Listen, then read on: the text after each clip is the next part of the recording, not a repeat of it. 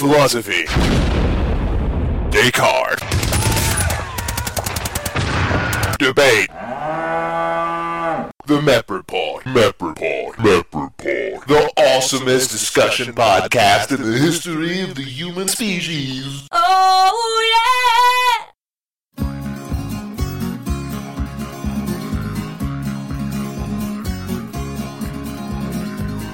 Let me tell you of an interview with an old man emu. He's got a beak and feathers and things, but the poor old feller ain't got no wings.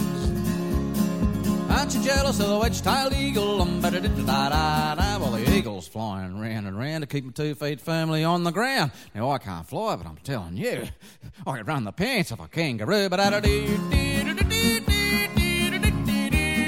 He can't fly, but I'm telling you, he can run the pants of a kangaroo decades. Welcome to the Mep Report, episode 133, January 10th, 2015, in one of the more awkward stumble in intros that we've had in a while. Actually, none of none of you heard that, but uh, but everyone else did. So yes, we're all here. Welcome, beginning of the new year. Uh, happy New Year, Happy Kwanzaa, Happy, uh, happy Merry Christmas, um, Happy Hanukkah to everybody. And um, yeah, They're gonna be listening to this at like. I know. Well, that's Day. why I I'm trying to give them a sense of what of where everything stands. You know, All right. where everything is. So we're all here. Russ Story and I are in here. And uh, so first of all, before we do anything, Story, I have to ask you: Did you break the Luminaria record? Um, you did. I did, I saw yes. the thing where you. I did you? shattered I saw you were featured last year on a new. For those of you who don't know what we're talking about, I'll let Story explain what Luminarias are.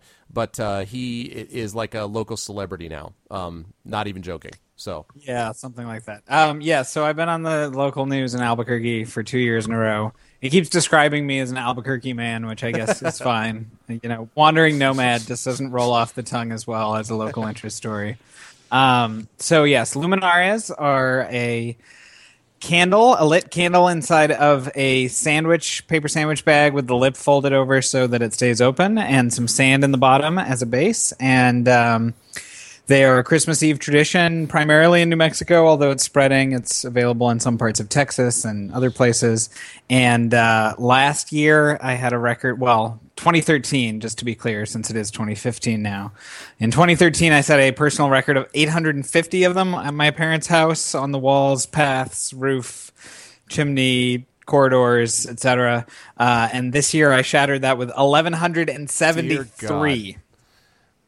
That's, Yeah. which is and So- all, now how much of that was uh, assisted by your significant other, parents? Like, Yeah, no, I, yeah, Alex. So last year I did basically everything myself. Alex helped um, fold some bags mostly, and then um, pretty much all of the work was done by me. And then she helped me lay out the roof a little bit last year, and then she flew out on the 23rd. This year she was there for the whole experience, so she helped tremendously. Um, I still folded basically all of the bags because that was done before she got in. She had to finish up work and got in a little bit later, and I started a week out but she definitely helped make um, like sanding and candling we probably split 50-50 and then layout we probably split 50-50 also. So and then lighting. My mom usually always helps with the lighting and alex helped with the lighting also and actually became like kind of obsessive about the lighting. She really enjoyed that process. So yeah so definitely you know it's it's hard to break a thousand solo um, so she definitely was a significant Nice. help And- this year Any ideas for uh, Luminaria efficiency inventions like uh, taking a blowtorch, lighting 400 at a time? Yeah, well, I'm mining some redstone under my Ah, parents' house in order to create a Excellent. Luminaria maker. No, um, See, now I want to know if that's an old reference or if you've actually been playing Mine. Uh, uh, no, I haven't actually played Minecraft. Minecraft. in a while. One of my resolutions is to play fewer video games What? this year. But um, y- yes, Play- Greg. player You've left. got to remember no, that sorry. I love how Story says it to- just as I fired up Diablo 3. So.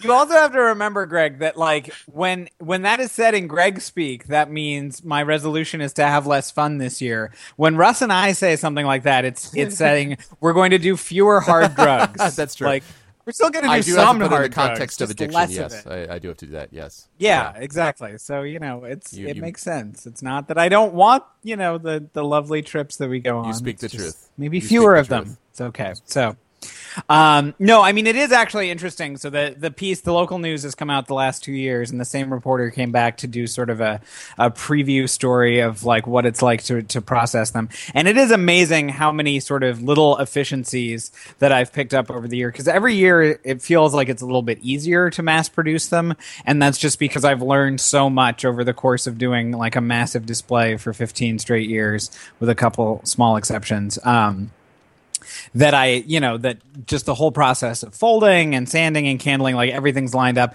And there were like five different times this year when I was commenting commenting to Alex, or she was suggesting like, why don't we do it this way? And I'm like, oh yes, I remember when I was young and stupid and we did it that way, and it took five more hours. And you know, this is why. This Ah, this young luminarium, you you know nothing. Yeah. Exactly. Yeah, so I'm I'm I have hit my I haven't hit ten thousand hours, but I've probably made about ten thousand total luminarias, and that's given me a certain amount of wisdom about What, what I really want to so. know about this because I think it's it's this is obviously something which I'm sure had you considered you would have done it earlier is why you aren't mining the commercial potential of this because it's obvious that that's why you're doing this is, is ultimately to become a commercial success. Right, Like and I just don't know why Yeah. you wouldn't have you know created at this point. This this feels like it's rife for something like a factory involved product that eventually some Dr. Seuss wannabe would satire you know later on about how you destroyed everything in your process of making luminaries more efficient. So I'm wondering why you haven't given more attention to what Russ is talking about before now. It just seems like you know it's it's fine to be a mom and pop store, but when are you going to go franchise, man? I mean that's that's where it's at. I think right. Well, so one issue is that um, making them, you know, I'm not particularly exceptional at making them. I'm probably a little better than most people at making them just because I have a lot of experience with them. But the industry, to the extent that there's a commercial luminaria industry in New Mexico, it's cornered by agencies like the Boy Scouts. And like other charities, so to the extent that I would start like going in on the market and undercutting it, it's really just displacing fundraisers for nonprofits I can get and you other behind, I can get behind you undercutting Boy probably Scouts. good. To be fair. Right. Well, yeah, they, have have their issues, but you know, uh, so it's not really. I'm not like super motivated to be like private entrepreneur displaces everyone and Vanderbilt But style isn't that the point, though? There's no Um, market, and you can therefore swoop in. You're like, listen, what you people have not done yet is profit. So that's that's what needs to happen now. And and to be fair, there are like a lot of services that do this sort of soup to nuts, like make them for you, Really? set them up, clean Oh, them up, okay. whatever else. Yeah, there are a lot. I mean, you know, because in my parents' neighborhood, like the average age, I mean, this is probably changing recently, but you know, five to ten years ago, the average age in my parents' neighborhood was probably like 66 and a Mm-hmm. half, and um, so you know, a lot of people just aren't able to do them, and it's an expectation in the neighborhood because there's bus tours, and the whole city comes down to this neighborhood as like the centerpiece of the Luminaria display. So I, you know.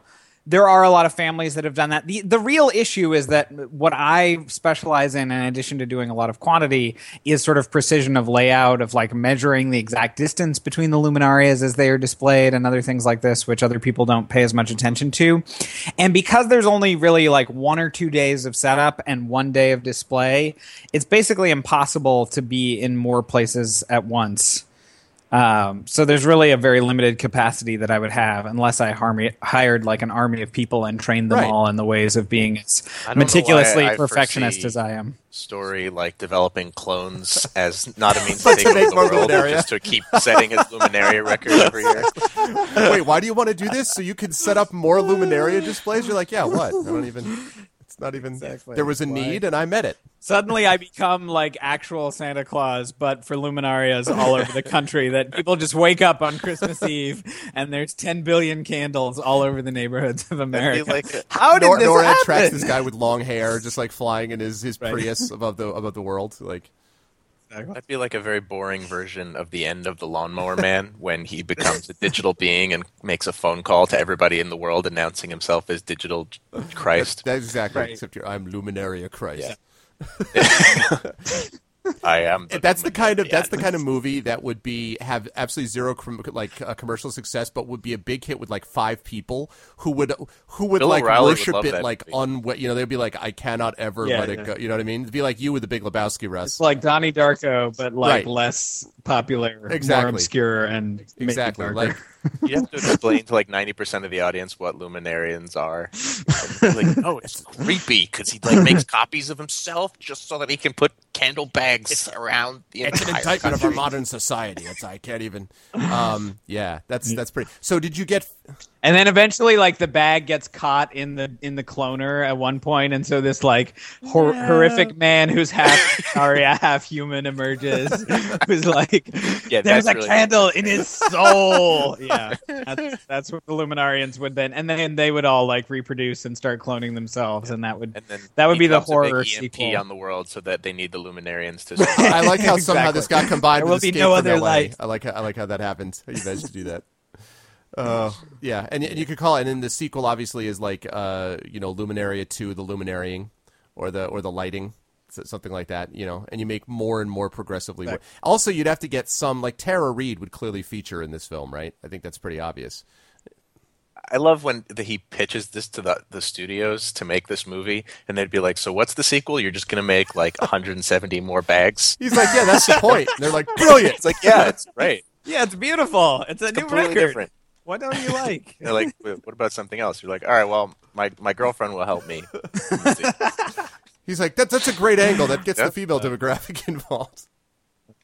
Don't understand. It's completely different. Oh, that's awesome. So, did you feature on that's the uh, local? Did the, so the television came out again, and they were like even more blown away, or yeah? How did it? Yeah, basically. I mean, it's this one guy, Cole Miller. Because the Shout out television to Cole. luminarians. So Yeah, so- right. away. Um, yeah, so he's he's he's with a local news station, and he came out. He only did the preview story, not on Christmas Eve.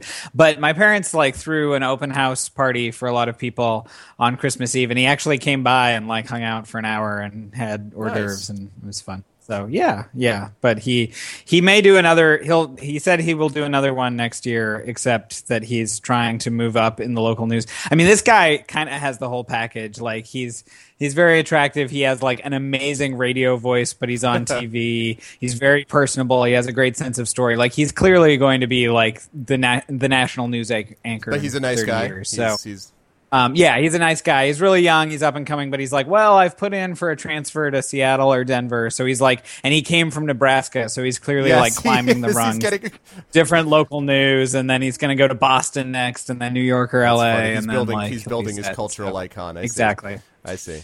So you know, in 30 years, when he's a national news anchor, they'll be like, "Where did you get your start?" Then you know, that's the long game for for. That'll my be part of his unfortunately. contract thing. Will be that he'll like uh, he'll he'll demand like a national feature. You know, just be like in the city, the Right. nightly news with Cole Miller. Like, and to finish tonight, a five minute feature on Luminary, New Mexico. Everyone's like, what? Like, uh, Where did this come And from? then, then you'll mention the Mep report, and our show will blow up, and we'll like, we made it, guys. We finally made it. we finally arrived. I love how Albuquerque ceases to be, and it's just known as Luminary in Yeah, New Mexico. exactly. right, exactly. Yeah. well, you know, Albuquerque's hard to say, hard to spell. The only city you can see from space post-apocalypse. Exactly. Why is apocalypse involved in this? Why is you like, you're like Because the lights a have movie. to go Making out. making a movie? Yeah, And- Yeah. yeah. yeah. that's true. Can we have the Billy Joel song uh, "Miami 2017"? I've seen the lights go out on Broadway, except to be the lights. I've seen the lights go out in. I've seen the lights. See, it doesn't work syllable wise. I've seen the lights go Albuquerque. There you go. I've seen the lights go Albuquerque. That's how you can do it. And Albuquerque would finally be in a song. Yeah. Albuquerque becomes a verb meaning to place lots of Yes, luminaria. and it's an inspiration to the world. Like you know, Al- to Albuquerque, someone is to inspire them. So that's it. I like it. So, uh, so it was a good feature. And and now, Dave, have you ever gotten any like response from people? Hey, I saw you on the news. Like, I mean, did you have you gotten any of that? Like, can you? I just want to see how we can spread. yeah your no i mean i all. mean right yeah no i mean certainly like a lot of people so last year we also had a fire pit outside which sometimes happens where um sometimes happens it's not as spontaneous like as a that mosh sounds pit, sometimes just about fire spontaneously. sometimes people yeah sometimes otherwise known as a jumbo luminaria. right exactly no it was it actually was we actually put it in sand and it was like a giant luminaria Yeah, um, oh, I know. yeah, yeah, you're you're you're picking up. So you got up pretty early this morning, didn't you, Russ? But actually, Sure did. Um, Very early right now. it's like Freaking noon. noon. You guys are Yeah. slave drivers. No, we're crazy. So, uh, yeah. So, so you know, with the fire pit, you sort of invite people up, and like you know, strangers come up and get warm, especially when it's cold and whatever else. So a lot, we got a lot of feedback last year. So there were people, no, not many people who had seen the news yet because that was actually on Christmas Eve night. But I still, Alex and I and my parents occasionally would go out and talk to people. I mean, this year not to toot my own horn too much, but you seem to Yes, be encouraging that. Uh, but this Not year there light were like candle. there, Yeah. right, exactly. There were crowds of like 15 to 30 people pretty much at all times from about 6 to 11 p.m. gathered out in front of the house because, you know, it was kind of the the place. So, you know, I would go out and, you know, talk to some people and they're like, "Is this your house? Did you do this?" I'm like, "Yeah, it's my parents, but we did the work and whatever." And have conversations with people. Uh, and you know, a lot of people had seen the news report either last year or in the lead up to this. So it, it's getting some notoriety. You know, Alex's suggestion was that we should have some sort of in candles or other form counter in front of the house because everyone immediately is like, "How many Oh, is nice. that? Are the ones on the roof real?" Like, there should be like an FAQ, a little like lit up FAQ somewhere. So maybe we'll we'll do that next year. I year. like that. So- I, I think uh, if you could do that, and then if you could also, as part of your arrangements, spell out the mepreport.com in Luminarias, that would be really great. If you could Yeah. add that into the mix. Yeah. Hey man, you didn't even mention the Mep Report reboot in your like life year in review on the Gregory. Did I not? oh The my God, you're right. I don't, I don't even like. I don't even know, man. As far as who's carrying the weight of promoting, I, I am show. actually writing as we speak in Just the labels, which there. is people do not know. I actually write the labels as we're doing the show. I am writing right now. Greg is appropriately called out by story. You are 100 percent right. I completely forgot, and you're totally right. Just saying. And you were like, I mean, and it was getting really obscure. It was like number 11. like, I cleaned my toenails really effectively this year. It was awesome. Go to toenailblog.wilson.org. Like, this is Uh, awesome. you speak the know. truth. You so speak I'm the just truth. saying. I'm just saying. There was no I mention will of rectify emus that point. Hey, in your entire You- year in review. It's not You an didn't easy even make the domain to radar. get. Toenail.wilson.org. There are a lot of It took a long time. I had to get it from some bizarre um, uh, guy who was doing uh, some strange ritual in the north of Ireland. I didn't want to ask questions about. So He was driving a white Yes. van, right? Uh, yeah, you, you speak the absolute truth. Um, I did do that. Of course, the year in review thing. It's funny that somehow that gets that put on my to do list because I do. I need to keep up with the blogs and everything, but it's such a pain. I've tried so many times to keep more consistently up on it. In a way, Twitter is a little bit better for that because that way I don't have to spend a long time writing it. But oh my God, yeah, you're right. I, I, I did do that, and I have now officially marked that I will no longer do that again. Well, see, the thing is, if I did something similar, you know, if I did some kind of like a light promotion thing around here, whereas you guys know, right at the moment, there's a, a big police slowdown um, because the NYPD is upset that um, Bill de Blasio had a discussion with his black son about not wising off to the police. That, as you guys can imagine, that completely upset the police force, which doesn't understand why anyone would have such a conversation with a black teenager about not being careful about with the yeah. Anyway, um, so they're pissed off at him. They were just upset that they were like, you know, spared a victim. They were like, we had had, him. a target. yep, on, yep. Like he was gonna be, he was gonna say something, and we were gonna have an it. excuse, and now it's like, it's like denying food to. I the, know it's you true. Really, really, dogs he's to blame. Um, as you as is often the case, he was to blame for being black. I think that was that was really the issue there.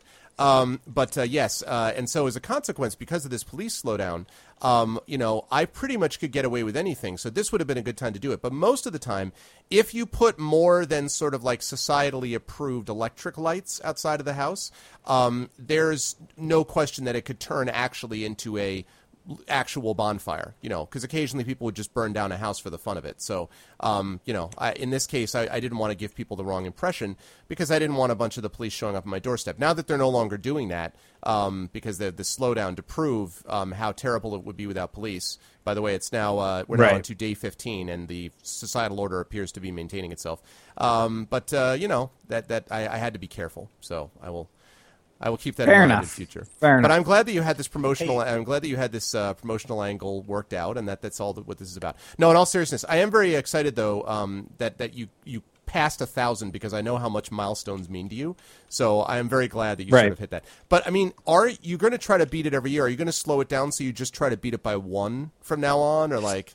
Alex was actually Alex was actually suggesting like once we were over 1100 like maybe we should stop so that next year we don't have to do No more. sandbagging. Get it? Yeah. Oh, oh yes. God. Yes. And we actually we actually even and that joke has already been made. You were second Yeah. to that joke. It was already Nice. made like in the middle of the night and some punch drunk like do we really need more than a thousand? Because I actually so part of that moment was hit when I I had bought four cases of candles, which is eleven hundred and fifty two, and then and I bought a commensurate number of bags, but I, w- I had sort of intended to stop at 1100, so I'd only bought 1100 bags.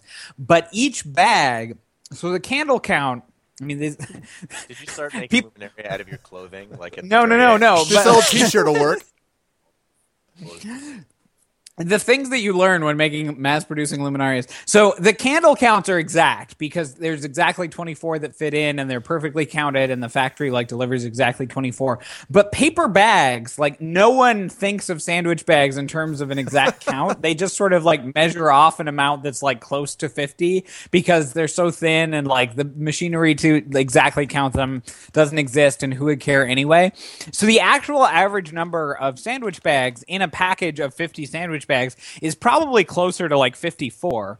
Uh, because we ended up with way more than 1100 out of what should have been essentially 1100 and there was some attrition going on because every now and then you get one where like the glue at the bottom comes unstuck and so the bag is useless to actually carry sand in it or whatever which is also probably part of why they inflate the number of bags in any given bag of bags so So, so I thought I'd only that have the 1100 paper bag industry is like the luminaria of the corporate world, and that they just give you bonus things to make you feel good, and they're the only company that would ever do such a thing. yeah basically But wait, that also means that they're incom- that makes Story incompetent if you're continuing this analogy because he doesn't know how to count properly. If you were to follow no, that along, No, it's just you give people things for them yeah, to feel more- good, regardless of pro- thought of profit. which is it's which is because you don't really know. So you're just like, "Oh, yeah, I don't know. Give him ten more just in case. All right, boss. Well, it's not just You not just knowing, but it's also because some of them inevitably do come unstuck, and I don't think they've found a way in the manufacturing process to make sure they're all perfect. That's so they don't want someone they don't want someone coming in with four, only forty eight usable bags, being like, "I was promised fifty, I demand more." So they just give everybody fifty five and like deal with the attrition. Interesting. So anyway, so we ended up with a lot more than 1150 after folding what I thought was 1100 bags. So then we had to get more candles when I had already bought four cases at once, which was supposed to sort of be the supply.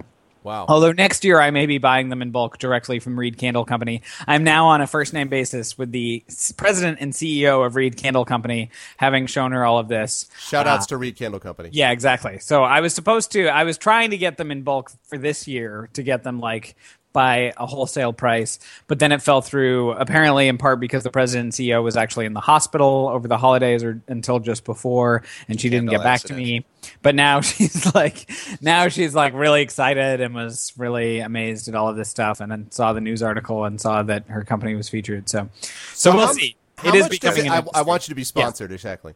Um, Right. How much does it cost the for as far as like the I don't know the bag cost is probably negligible. Like how much does four cases of, does that cost like five dollars or five hundred or fifty? Like I have no sense. Of how so this year i think i spent um, about about $500 a little less probably. But i also didn't have to buy the sand this year because my dad has had sand left over from building projects. Now to be fair no one in albuquerque ever has to buy sand if you're willing to haul it from the public parks because they always deliver big mounds of sand for people to work on this themselves to the public parks. So but traditionally i sometimes because of the bulk rate and the efficiency of it have bought sand in the past although a 50 pound bag of sand is fairly cheap is like four dollars or something the bag cost like a lion's share by far of the cost of the project is uh, if you don't count time and lord knows we don't um, the lion's share of the cost is about candles so I don't know why. I mostly just had this candles. very weird visual of all this sand and all this fire somehow fusing into a giant thing of glass someday. making it too even much more minecraft amazing. for you sir Yeah, I yeah, know. I know how to Yeah. make glass. It, it is true that games candles. It is true that games totally distort our way of this. I was playing uh, the other day. I was playing a game called Divinity: Original Sin, which is a role-playing game where you can, like most role-playing games, you can craft things and stuff like that, and how you just combine in this game you can combine two scrolls and a blank book to make a book that will teach you what was on the scroll. But you just like what you just mash it meta. together and you're like and then you're like a thing. Like it just it, what? Like it just and, and we sort of are used to that. So it's, i'm waiting for people to just be like this is how we do it. Like we just throw three items in a bag. Like i take you know say what would it be? $80000 a $100000 throw it in a bag put in um, let's say oh, I don't know how much paper and pens would be involved. Put in like a laptop computer, maybe. Put in four years worth of clothes and a backpack, and you come out with a college degree, right? Like, I, I feel like that's the people are eventually going to start assuming that you just, you know, you just put them on top of each other, and somehow they merge into what you want. You know, No, you go to school, you punch the professor in the face, and then the degree pops out of him. I mean, that's that's how I that's how I do it. I don't. Typically, Oh It- dear. It's especially painful in May. Usually, if it falls easier.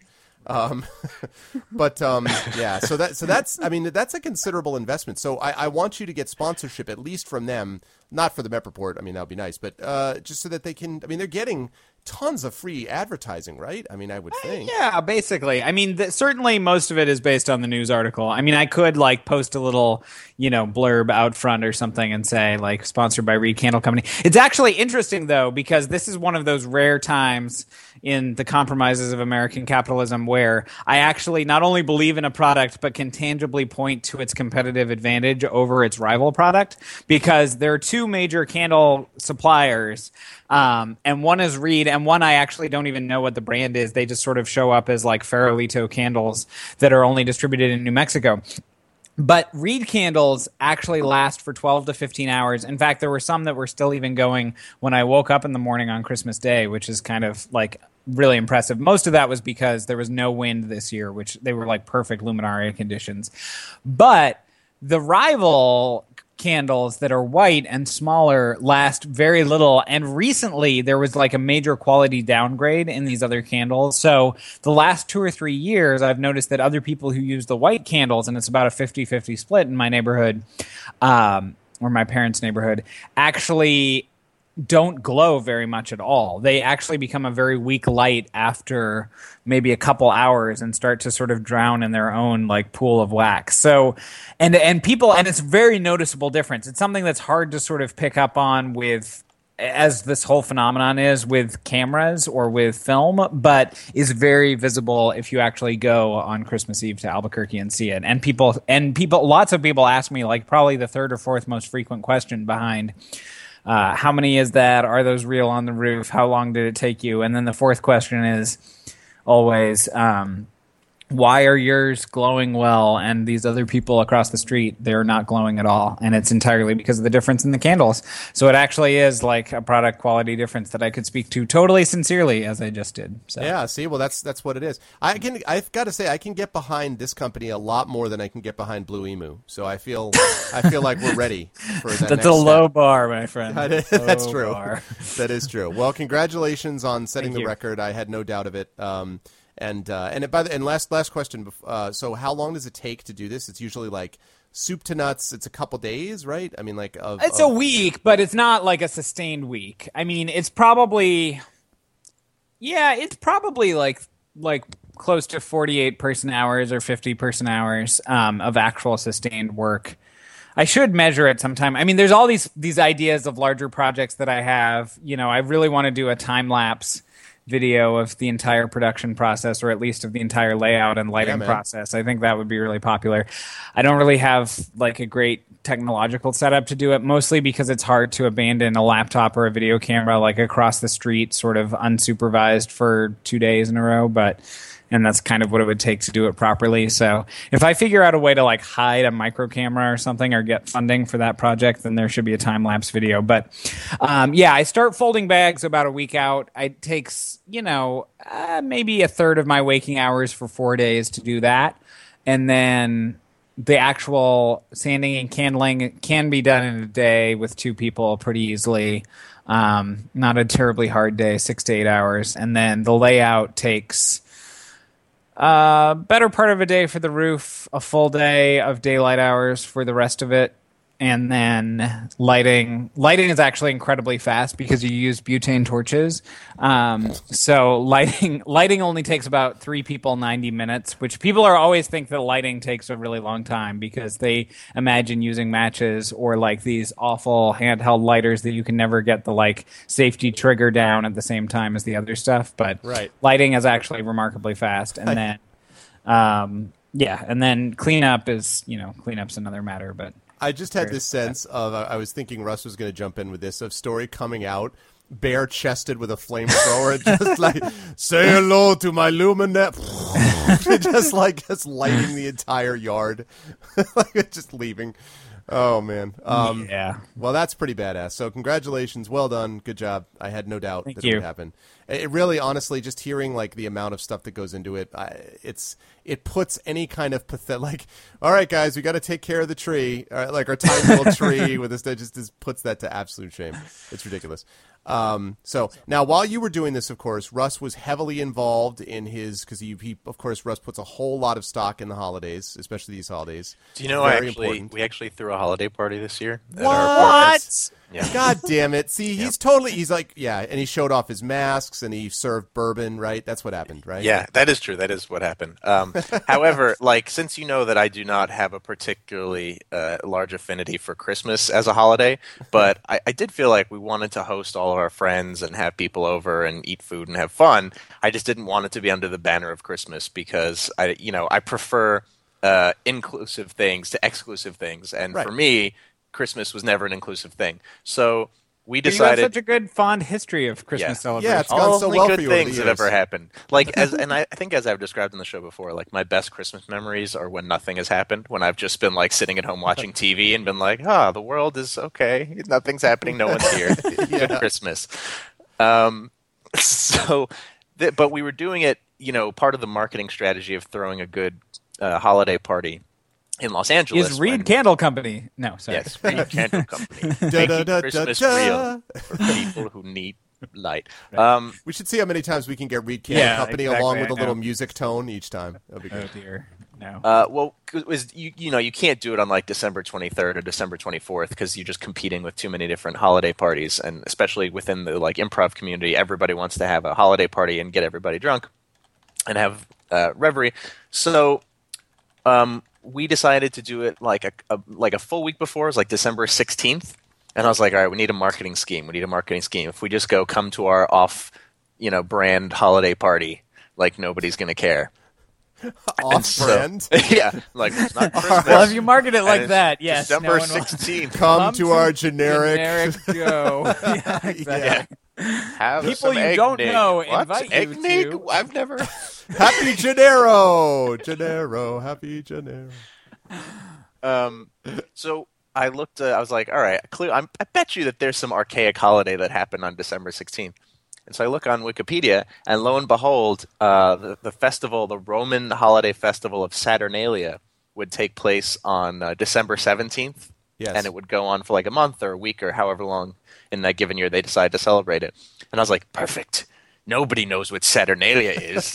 so everyone can celebrate equally and nobody will feel left out. And everyone, and it became a thing. And so we learned about some of the traditions of Saturnalia, which, by the way, is very much a pre Christmas, winter equinox like precursor holiday. It's like exactly the same, except it's Saturnalia and you worship Saturn instead of a tree or whatever. Like, Um, Instead of Claus comes Santa. and gives gifts to Yeah. all the Yeah. children. The Yeah. fact that it's Saturn wait around instead of the Listmas Santa Blee. may not Yeah. be like a total mistake or, or, or Right. total happenstance either. Yes. That could totally be. Yeah. Yeah. So um, we put like I didn't even mind the fact that my girlfriend was like taking little, uh, you know, like Santa Claus Christmas hats and putting them on the masks to make them more festive and like. It seemed very Saturnalia-y to take all the archaic masks and dress them up in like holiday stuff, and we had wreaths and suns and moons and the things that they would, the symbols that they would use in Saturnalia and we uh, every time we you know had a toast or welcome people into the apartment we would greet them with yo saturnalia which is the traditional saturnalia greeting Is that how you say it too with the right accent? Yo, Saturnalia. yes in my like weird eastern european Okay. accent that simulates ancient rome um, Okay. and we had a tremendous time we must have had like 50 plus people in my apartment uh, and uh, I got so drunk that I passed out. I like three. I only made it to like 3 a.m. and then I passed out on the lap of one of my improv teammates, and I was carried off into the bedroom. Um, in a toga. and I was I was wearing you know that hat that Bill Murray wears in Scrooged, like the very Christmassy kind of uh, top hat thing. I was wearing a hat like that, and you would think this is like the most anti-Russ. You may have seen weird pictures of me on Facebook with like a sad face wearing the the holiday hat, but it was all perfect because it was all in the name of Saturnalia, a completely neutral holiday with no bad associations that everybody had to learn at the same time, and it's easily the holiday tradition going forward. Like there will be a Saturnalia too next Very year. nice. the Saturnalia. Awesome. Yeah, Awesome. super fun. So that's cool. So and that also will become a bit. I, I mm-hmm. like the idea, but this is mostly just because of my desire to link all narratives with everything. The idea that somehow this becomes connected. So your Saturnalia somehow bleeds into Story's Luminaria celebration. So I we have did have image- candles all over the place, which That's is what I mean. the mean. There you go. yeah. We Yeah. should do a combo party at some point. At Yeah. some point in the foreseeable future, Yep, we'll bring these Saturnalia traditions together. Luminalia.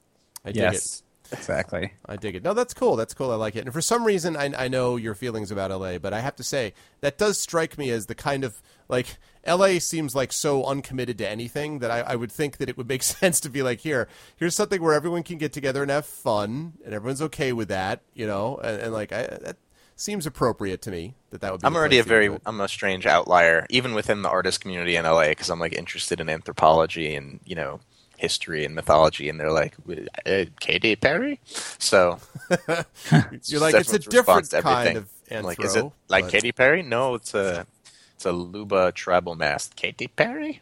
So Maybe you're a tribal mask. Yeah, it's good stuff. Um, of course, our Super Bowl halftime uh, act this year will be Katy Perry.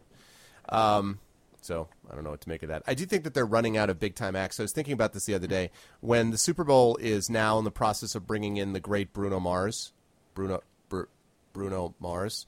Um, that's kind of a fall off from Paul McCartney. Like I think they're running out of major acts that can do it. And I was I don't know if there's any act that's big enough now. Like I mean, I guess U two has never done it. I guess U two would be big enough. But I don't really. Everyone else has either done it, and everyone's like, "God, no, please, never again." I want, a la, I want you know, Rage Against the Machine to do the Super Bowl. that would be awesome. Can I get a most- for justice? His story the most anti-establishmentarian band that we can find that sells out at the last second and is like, yeah, sure, we'll celebrate America. we'll celebrate it our way. If you're going to do that, I want them to be something where it will really confuse people musically also. So they should bring in System of a Down, which doesn't even make sense musically to musicians. So they should just have it up there and just watch as people's brains blow up. They're like, we're singing like this now. Everyone's like, what? I don't even understand what that means. Like, neither do we. It's welcome to System of a Down. Hey, speaking of uh, American ideals and freedom, can we talk about all the Charlie Hebdo stuff? Or is See, that not on the I, I, I was avoiding it go just there? because I felt like Yeah, I do. more depression. That's what's going on. depression You stuff. want to go to there? All right. I do. That's All what's right. happening. All right. Yeah. Because I Okay. sense from uh, Story's last blog speech that we may not all share exactly the same take. I mean, on I don't think I the share a take with anybody. Oh, I haven't seen your, I haven't seen your take on Yeah, this. What is I the? think uh, I think my take is a total outlier. If Facebook is any indication, which to be fair, Facebook creates monocultural thought faster than pretty much anything, but still, like everyone's in a rush, tripping over each other to disagree with e- or to agree with each other rather as fast as humanly possible is my Facebook experience. And then I'm about- like, uh, I don't agree, and they're like, shut up. We all agree. we don't Where's like the your dislike post. button? Everyone agrees. There's no dislike. That would change if they had a dislike button, but because it's always voting Well, up, yeah. you but know, then I mean, it's, a lot of so- more people would be dead too. No, I know that's no, exactly, exactly. No, I understand. There's a social cost.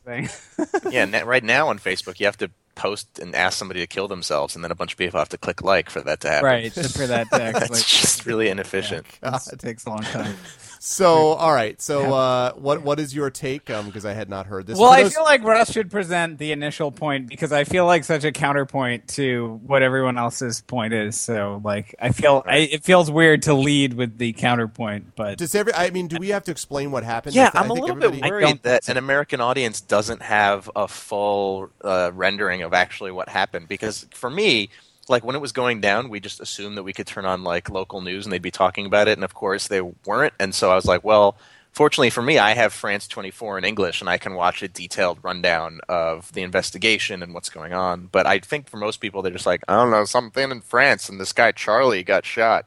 yeah, exactly. So- And now, and now it's just me, Charlie. And I'm Charlie because I was just 'Cause I like shot he was because shot. it's America Charlie. and there's police. Yeah. It's like Trayvon Yeah. and Charlie.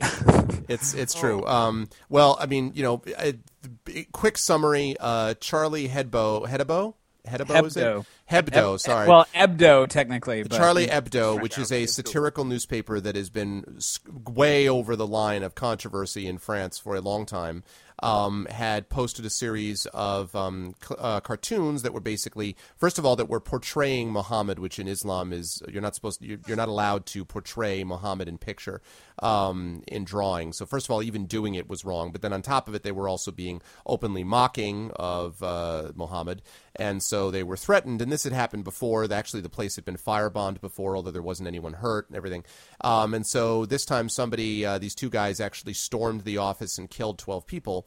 And the finish up to that is that they were recently themselves, I believe, just uh, killed when uh, they three of them, and I don't remember if it was two or three that originally took over the office. There were two, There and were- then a, a third kind of parallel incident happened in another part of Paris, and now they're they're trying to figure out whether these guys were affiliated, and there's an assumption that they were. that they were. And and let Yeah. me just say, uh, and those three people were killed, and there were four hostages killed at the uh, grocery store where the third one basically had come in. And he basically said if the police tried to take over the other two, he would kill the hostages. He ended up dying. Four people ended up dying. I would like to add into that story something I just discovered today, which is that a uh, Muslim uh, grocery worker actually saved people through his quick actions at the grocery. I'm sure you'll never see Fox News reporting this, but uh, since obviously the the story of the day is why Muslim, why Islam is terrible, I just thought we should maybe add a little bit of a counterpoint that uh, oddly enough, people are people, and individual people do individual things. Just like also, the- I think I think you know, the first guy killed was a Muslim police Yes, officer that is who was correct. guarding Charlie Hebdo. so- something also curiously left out of the reports on this. I can't Yeah. imagine why. Um, anyway, so that's the summary. So all right, now having said that, what is what is people's takes? Uh, okay, and then just really quickly, the standard, I mean, which should be pretty obvious take on it is that uh, it's an attack on free speech and uh, an example of why fundamentalism needs to be stamped out by the Western world. And President Obama said, We stand with our oldest allies. And, you know, this justifies like 30 more years of drone strikes in Yemen and like all that stuff that the inevitable things that you would expect to come out of this thing. which like I this. know you support, Russ. Come on. Yeah. I'm just of- laying that Okay, out so real fast. so yeah. Uh, uh, it- it- yes, All right. So your reaction, Russ? Um, well, my reaction is obviously it's a horrible thing. Uh, I I get.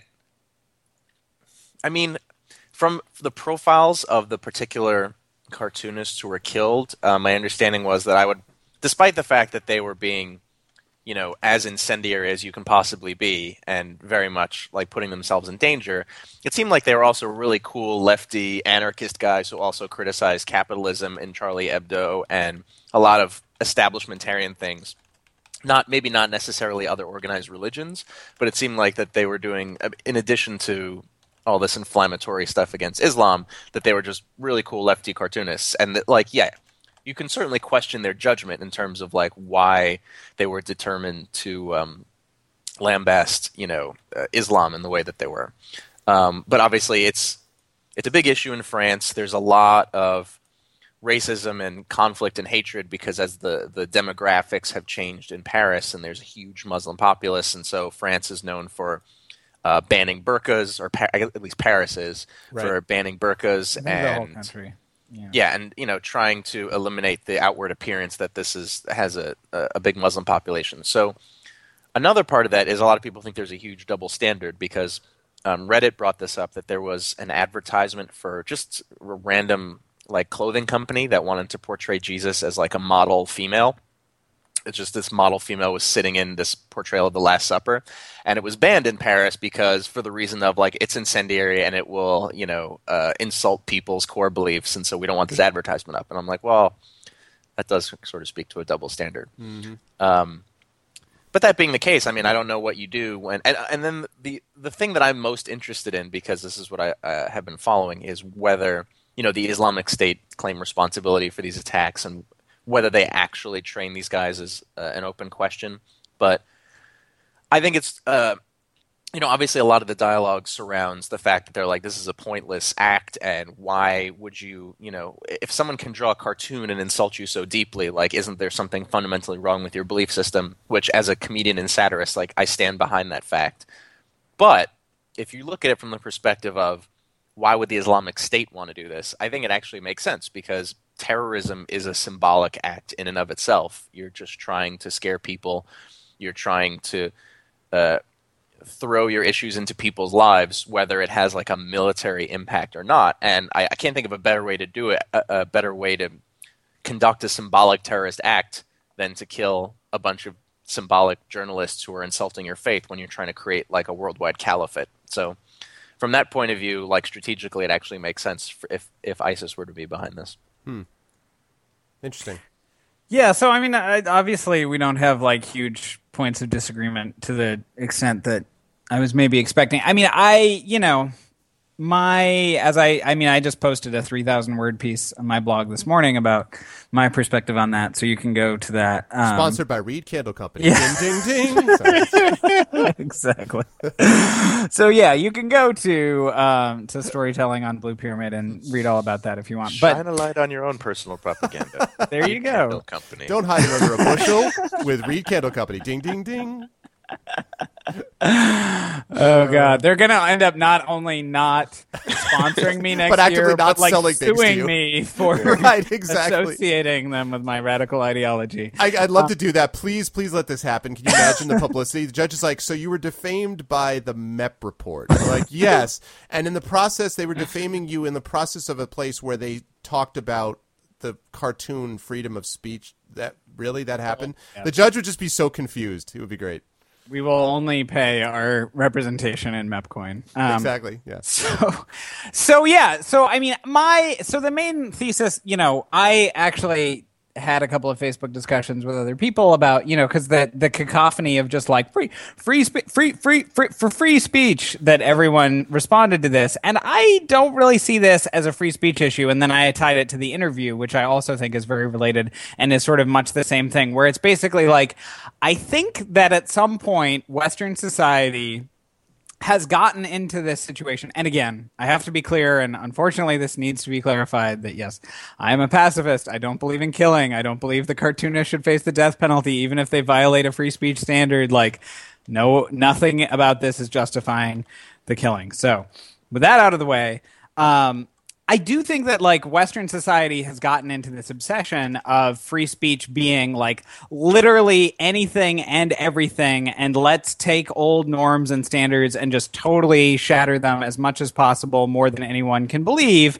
And a lot of this, people have lost sight of the fact that like, and I think this was especially true with the interview, that a lot of it is clearly envelope pushing to see what we can get away with. Yep. But then people are surprised that sometimes you can't get away with something whose entire purpose was to see if you could get away with it in the first place. And then people are shocked and appalled of like, well, when they tried to do this totally like groundbreaking, over the top thing that is more offensive or more threatening of an existing human being than anything that has ever been allowed to be published is there was reaction, like shock. Yeah, yeah. Of course. Like the whole reason you did it was to provoke that reaction.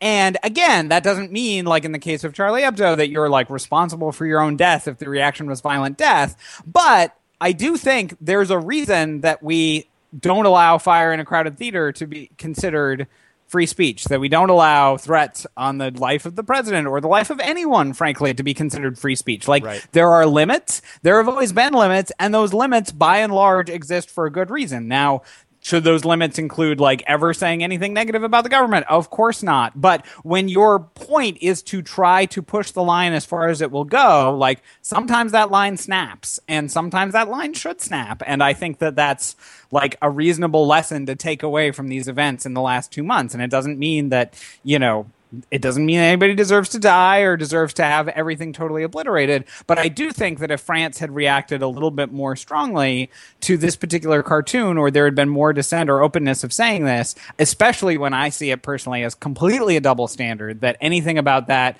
about Judaism or Christianity, would have immediately been taken down. And someone, in fact, was fired from Charlie Hebdo in 2008 for an allegedly anti Semitic column that in my opinion, was very mild and clearly not anti Semitic to begin with, like that there's that level of sensitivity around certain cultures and total impunity around blaspheming and ridiculing people of all faiths of another culture, then it gets a lot harder to say, oh, the West isn't at a culture war, that's just a misperception. Um, because that does seem to be like part of what the effort is fueling is an overt culture war, like whether they intended to or not. Maybe they intended to go after everybody equally, and some things were censored and some things weren't. But the overall message seems to be this magazine and France in general are really anti-Muslim, don't feel as comfortable being anti anyone else, and then like, well, when that country is also bombing Syria, like, what do you expect? Well, and of course, these guys were supposedly radicalized. They discovered um, after you'll be shocked, uh, the war in Iraq began. I mean, I'm sure none of us could have predicted that that would happen. Um, just more more blood on the hands of our war criminal, former war criminal president. Um, and to, to fuel the so- double standard really quickly, I think part of the reason, and obviously part of the reason why France is so sensitive to anti-Semitic issues is because they were seen as like a wildly anti-Semitic culture since Right. World War II, and so because the Jews had the first turn of being persecuted in the history of France, like they've been able to institutionalize these this sensitivity to anti-Semitism only, um, which, if you ask me, is I mean, obviously it's a double standard, but it's also, as I've argued before, a failure to take away the right message from the Holocaust, which is not like we can never persecute this one people from now on. It's that we should not persecute any one people. Yep, absolutely, one hundred percent. I uh, well, I mean, you know, it's funny. I, I my sense is that I'm going to be more. I'm more, I think, in your camp story for the most part. Um, I I don't think the camps are actually that disparate. Well, yeah. I- like I, I- think I there's a little bit of free expression, but I actually was kind of surprised at how yeah, much. it sounds like us is more or less on long Yeah. line too. That's true. Um, I, I guess what I would say about it is, um, I have always been frustrated with. I mean, I all of us on this show value speech enormously uh, and communication enormously, and I do find it amusing. Let me just say, as a secondary, I don't know how many people who had never heard or had understood the term, uh, understood what the name Voltaire meant. It is amazing how all of a sudden everyone's just like, "Hey, you know this guy Voltaire once said something about defending to your death the right to say." Have you ever heard of this guy Voltaire? Yes, yes, I've heard of Voltaire. Welcome to literature. Um, Well, Paul but- McCartney is just riding Kanye's shoestring, so you know. Yeah, well, that's right. exactly, exactly. I, I know. I, I love it when it sort of works the other way. I mean, the truth Right. is, like, Lord of the Rings is just ripping off Dungeons and Dragons. Am I right? Who's with me? Like, my name is Time. Have we have we spoken? Yes. Anyway, um, so yeah, so I I uh I think that uh, now I've gotten completely. I was thinking about Kanye Sorry. West and Paul McCartney. It's all right. It's, it happens all the time when I hear Kanye West. Um, I, I think that the thing that frustrates Voltaire. me about speech and Voltaire, yes. Mm-hmm. So I'm 100% behind Voltaire, and Voltaire is the, the, the quote that is attributed to him, etc. The problem is, and this is the thing that frustrates me, and I think it's a, a fundamental misunderstanding of what free speech means. Free speech does not mean freedom, and let me start with the caveat totally against violence. They should not have been killed, completely unacceptable, absolutely wrong, et et cetera, et cetera, et cetera. Okay? All those caveats remain. In a way, I feel a little bit like when we had the show about Gamergate, where I felt like at the really. point where you're killing people, like when you're at the point when you're demanding the death and the rape of women, eh, pretty much any like reasoned discussion has to end. That's a little bit of the way I feel here because it's like they went out and they killed 12 people. That almost sort of is like the other sort of fine niceties about the philosophy behind it is a second matter in a way. But I mean, I think obviously we have to have that discussion. Um, I think that speech has consequences. I think you need to be aware that speech has consequences, and freedom of speech does not mean freedom of consequences. Um, and I think when you walk around and you yell loudly on the side of a street that you think that people are assholes and they're never going to come up and have the guts to punch you in the face because they're assholes will never punch you in the face and never. But if you eventually get punched in the face, should you have been punched in the face? Should there be a bright line between your speech and the physical action of the other person? Yes. But is it really, really stupid to continually demand that someone punch you in the face? Yes. And do you have a right to keep other people from being upset when you're yelling at them that they you want them to punch you in the face? No, you do not have that right. You do not have a right to not be offended. You do not have a right to uh, not have your speech come back at you in some way. Well, so, I will say that Sylvester Stallone used that to great effect in Rocky Three when he asked Mr. T to punch him in the face until he tired himself out. punch me in the face. Yeah, exactly. Do it. Do it. But grandmother hits harder than that. This is this is the uh, Clubber Lang theory of um, Yep. of uh, censorship. But so I mean, like I'm I'm uh, most most people don't realize that after Milton wrote his famous anti-censorship tract Areopagitica, the little known footnote was Clubber Lang Agitica. So there was actually that was in the bottom of it. No, but I mean, like I I It starts, so I pity, I pity the fool. yeah, I pity the fool. Um, he did it in blank verse. Is awesome. Um, so speech has consequences, and I think the frustrating thing to me, and this I think it's a good comparison story because I was thinking about the interview also. Um, Right. The interview is an absolute piece of garbage. Now, I don't think, obviously, that it should be stopped from being seen. I do not think that people should threaten the lives of. I think this is all obvious. Like, I feel like, in a way, even bringing it up is silly. Like, that should just be the sort of default. No one should die for things they say. But that's our period. Like, society, right? Because Yeah. anyone who does bring up this dissent is immediately like, "Well, you want to go kill people, yeah, don't exactly. you?" It's You're just like right. So let me just like like right. blanket, you know, Yeah. um, this this blanket, uh, you know, uh, the term that we're going to use is just like no one should ever be killed for something that they say ever. Brought to you by Reed Candle Company. Okay, um, but anyway, so yes, I, I I am sort of down with that. However, Wait, wait. What if you're saying? What if you're a dying, a terminally ill cancer patient saying to Doctor Kevorkian, "Please assist me with my suicide"? Then shouldn't you be killed for what you're saying?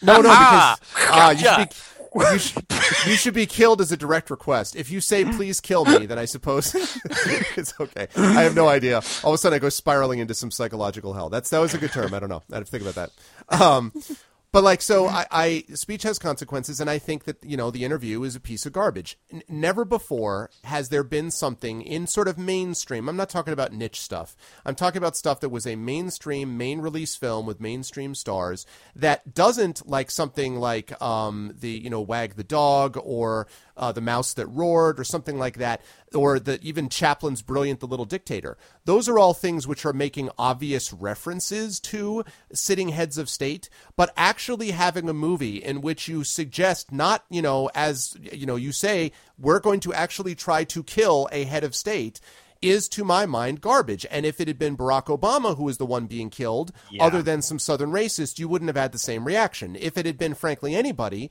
other than probably Fidel Castro and Kim Jong Un, this would have been the reaction. Uh, you know, would have been this horrible worldwide condemnation instead of how dare you, you know, hack Sony. Let me just say as a side note, perhaps Sony should spend some of its multi millions of dollars into getting legitimate cybersecurity because this is not their first trip, uh, you know, down the path of oh my god, we got hacked. Let me just say. But anyway, um, so. I, I think that the interview was garbage, and I think that it was speech that was bad speech. Would I forbid it? No, but I think, as Story says, it is not speech that is stuff that I think is reasonable, appropriate speech for the public discourse. That doesn't mean I'll stop them from doing it. It does mean that I have the right to say, you should not be saying these sorts of things because what you're doing is way beyond the line, and you're doing it solely for the sake, as Story says, of seeing what you can get away with.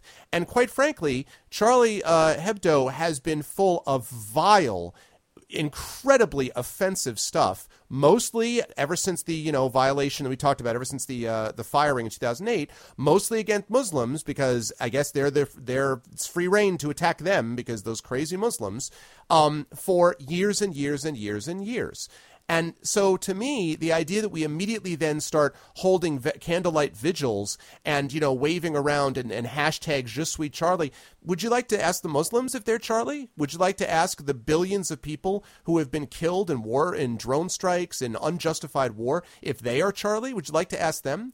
Because what gets lost here is the consequences of the speech that they have, and a guy frantically, frankly, a white French cartoonist frantically scribbling away his latest screed against someone of the Muslim of the Islamic faith, um, I don't really think is thinking about all of the consequences of the actions that he is engaged in. And so, again, does not mean they should have been killed, obviously. Does not mean that they should have been prevented from publishing it, obviously. But I really wish that people would not take this thing of freedom of speech as a badge of I can do whatever I want, whatever I do, I should not face consequences for it, I should not face censure for it. If you attack me for having that speech, I don't mean attack physically, I mean attack in print for having that speech, then you're a terrible person because you advocate censorship. Because here's the newsflash the marketplace of ideas says more ideas more better ideas. The marketplace of ideas does not say, here, have another idea, and then you have the right to not be criticized for your idea. It is not freedom from criticism.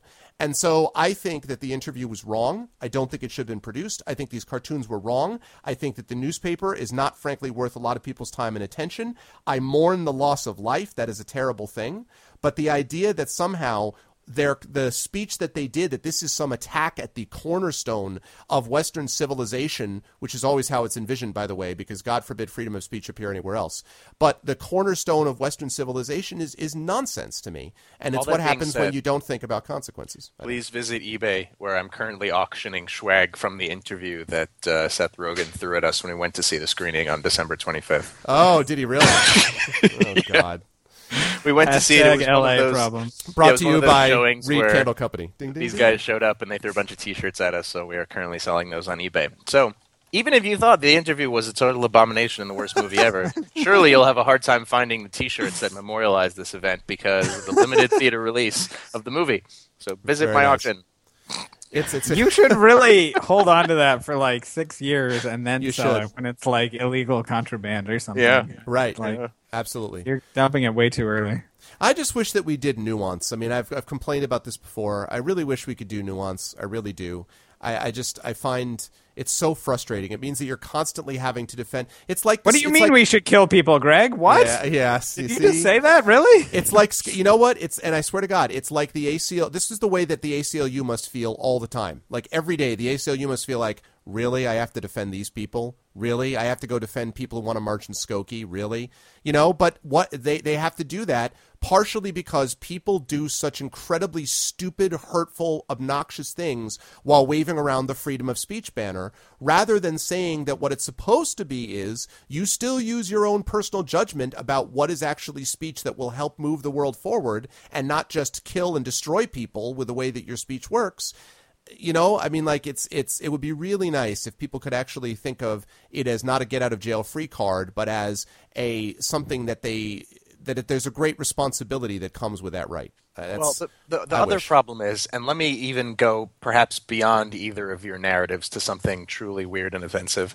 Um, that I mean, this seems like a very, very convenient event to rally people, to re-rally people against terrorism, to re-rally people in support of, uh, you know, a, a, a new uh, military effort um, in Iraq and Syria, in Yemen, in Afghanistan and Pakistan. Like it seems like, especially for a country like France, who had sort of a minimal level of military commitment to the coalition against ISIS, like a wonderful opportunity to get more funding and more military development out of them, and to bolster a coalition against ISIS uh, or or other terrorists. And so when we go back to um, Russ's, uh, you know, global conspiracy theories, uh, one of which is that ISIS is little other than a tool for the United States' uh, foreign policy goals in their uh, Cold War with Russia.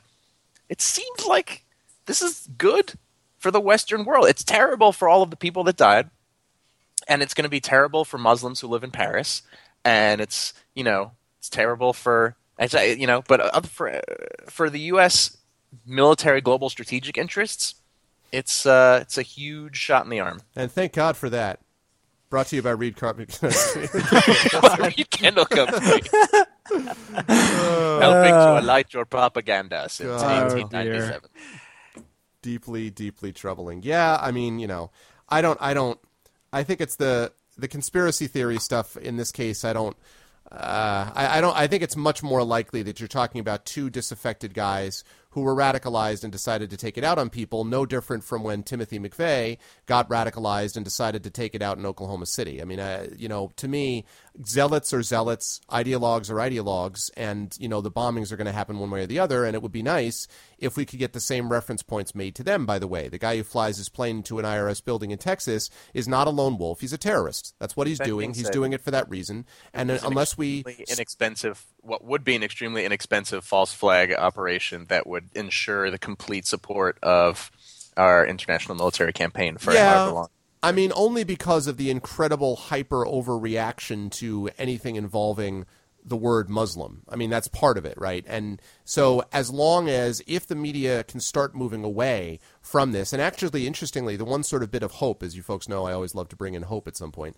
Um, the uh, interesting thing that came up about that thing that I mentioned at the very beginning with the um, the Muslim uh, worker at the grocery store and, of course, the Muslim police officer is that both of those have gotten enormous play in the mainstream media in France. So in France, there has been an incredible amount of attention paid to that fact. That I think is significant and extremely important. Naturally, nobody knows about it here because America, well, but uh, you know, in France, that's gotten a lot of attention, and I think that's partially because they're getting scooped by these. To get back to our citizen journalism discussion from a few weeks ago, they're getting scooped by people who are reporting it anyway and are frankly getting more reach than you know the equivalent of the nightly news. So the more that that happens, the more likely it is that we're not going to see this sort of wholesale, uh, you know, let's let's yeah rally around the flag and go blow up some more brown people somewhere else in the world.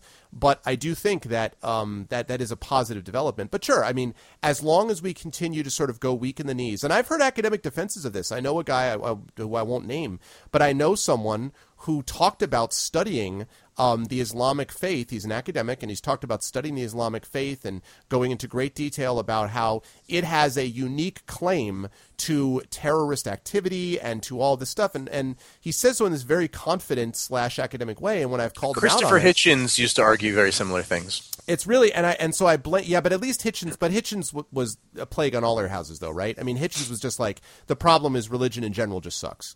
Um, No, he was he was explicitly, anti-Muslim in that regard. He would refer to it as like a plagiarized version of the Bible, and I mean, which is ridiculous because every Bible is a plagiarized version of some other Bible. So Yeah, it's, it's absolute nonsense. Um, Yeah. That's interesting. I didn't know that. Well, yeah, I mean, and, and so when I called him out on that, you know, and was like, listen, uh, the history of Christianity is not very positive either if we want to go down that route.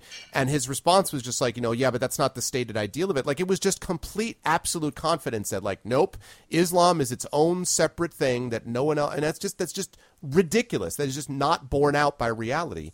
Um, so as long as we continue to have this hair trigger, which the media has fed into, that Muslim means bad, um, then yes, I think we're going to get these kind of operations are going to have that effect. But I think it's much more likely. The problem is more keeping these uh, these events that happen from blowing up into a false flag. Like, why is it that Anders Breivik blows away a bunch of kids in in his uh, country, and it's an explicitly political attack, by the way, including the people that he killed?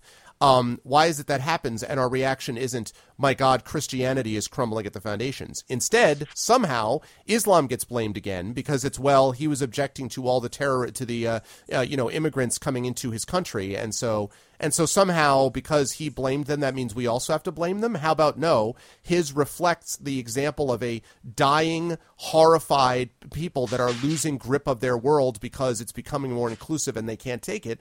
Why does that get not called out? Because Muslim equals bad and Christian equals default. And as long as that continues to be the case, this will happen. But I think it's more that it leads us to be able to take advantage of that rather than we set it up in advance, I think.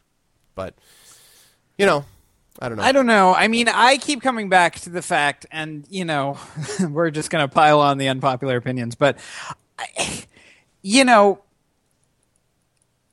yes, there was a lot of sleight of hand involved in allegedly blaming 9/11 for Iraq, but like most people who were polled at the time or whatever else would say, the reason we were invading Iraq the second time of three now, um, that it was had something to do with 9/11 or a reaction to 9/11 and certainly everyone thought that that was you know why Afghanistan happened to and like whatever the actual source of 9/11 was like you know ostensibly that's that was the reason in the situation.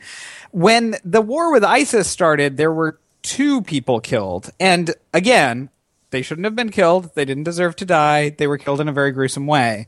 But it was two people and you know like the highways in texas kill more people every day. Like it's not you know But story. it was, it was pretty Muslims- small Muslims right, are I not understand. highways. right Muslims right. are not i highways. understand Just remember but it's like it's really you know and unless that was you able go on a pilgrimage, in which case Right. they yeah they are well they are highways. That's what we have to do. If we could figure out a way to rename the highways in Texas like Mecca and like uh, Oh you know God. Istanbul or but yeah, Yeah. Medina, yeah. Just name it all these Middle Eastern names, then all of a sudden people will there'll be a war on highways. You, you can you can guarantee it. Yeah, go. yeah. yeah so Islam you know, is a highway. oh, God. I wanna ride it all night long. You're going my way. Yeah. Um. Anyway, just an effort to underscore that, like, that we can spin very quickly any very small incident. You know, to echo the possibility of the false flag. Like, it just does not take much in our current Western society to prompt overreaction to the point of, you know, and and hey. Let's say the beheadings are not false flag. Let's say with the entire like upfront whatever like two beheadings lead to the entire war on ISIS. Do you think ISIS was unable to predict that that would be the reaction? Like ISIS, course. of course, knew exactly what was going on and wanted that response and wanted that invasion for whatever their purposes are. So you don't even need it to be a false flag of like knowing that the massive violent overreaction is playing into the hands of whoever is perpetrating it. Like whether it's false flag or not becomes irrelevant at a certain point because whoever is behind that attack wants is doing it only to prompt the overreaction that will lead to X number of zillions of more deaths. So, you know, yay. What a structure. Yep, exactly. End of history. and We're there. and, and history and scene. Yeah. it's um, it's it's scary stuff, and uh, I think the only thing that can be said is that uh, consequences, people, learn them, learn what they are, figure them out. It is at dark times like these that we need a shimmering lone candle in the dark. Brought to you by Reed our Candle way. Company. Da-da-da. Don't you want a reed candle today? Oh my Say god! goodbye, everybody. And Just in uh, case we have not um, adequately offended any possible listener who might have listened. well, hurry up because we're at the end of an hour, so go offend Good. quickly. Oh, I was just gonna say, I, I just really long for the day when religion becomes a thing of the past and we all live in the secular humanist world. And but I I just feel like it's gonna have to be so much turmoil before that happens. You really have to throw that these incendiary ideals. at me right Yeah, now. right, I just think exactly. All, all these ideals right. are just so equally insane, and that they just are supported by different economies is the only difference in who's doing what to whom. I All right, I know we're out of an hour, but Metro 134 will be me solo ranting for one hour and change against what Russ just said. No, I'm more or less. We can't with do you. it now. I'm more or less with you on that too. It'll it'll be with with occasional additions. And when that happens, wonderful people of the Mep Report, that'll be brought to you by Reed Candle Company. Ding ding ding. um, we want to thank everyone for uh, tuning into the show. Uh, thanks as always for checking out the website. Thank you as always for uh, listening in. And please let everyone know. Spread the word. Join the join the Facebook. Do all that stuff. Make sure you like us. Make sure you like us repeatedly. Don't downvote us. Just like us. Just constantly up like us all the time. Upvote us. Uh, give us no constructive feedback. Just say how much you like us, and everyone will be much better off. Say goodbye, because everybody. free speech. Because I guess we're the government of France. I don't know. Say goodbye, everybody. Brought to you by Reed Candle Company. Ding, ding, ding. Je suis mep mep emu. Mep. Well, the last time I saw old man Emu, um, da da da he was chasing a female he knew, um, da da da da. As he shot past, I heard him say, "She can't fly, but I'm telling you, she could run the pace of a kangaroo." She can't fly, but I'm telling you, she could run the pace of a kangaroo.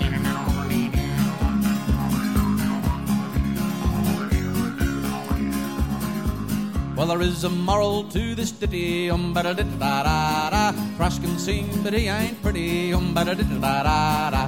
Duck can swim, but he can't sing, nor can the eagle on the wing. Emu can't fly, but I'm telling you, he can run the pace of a kangaroo. Well, the kookaburra laughed and he said it's true. Um ba da da da da da.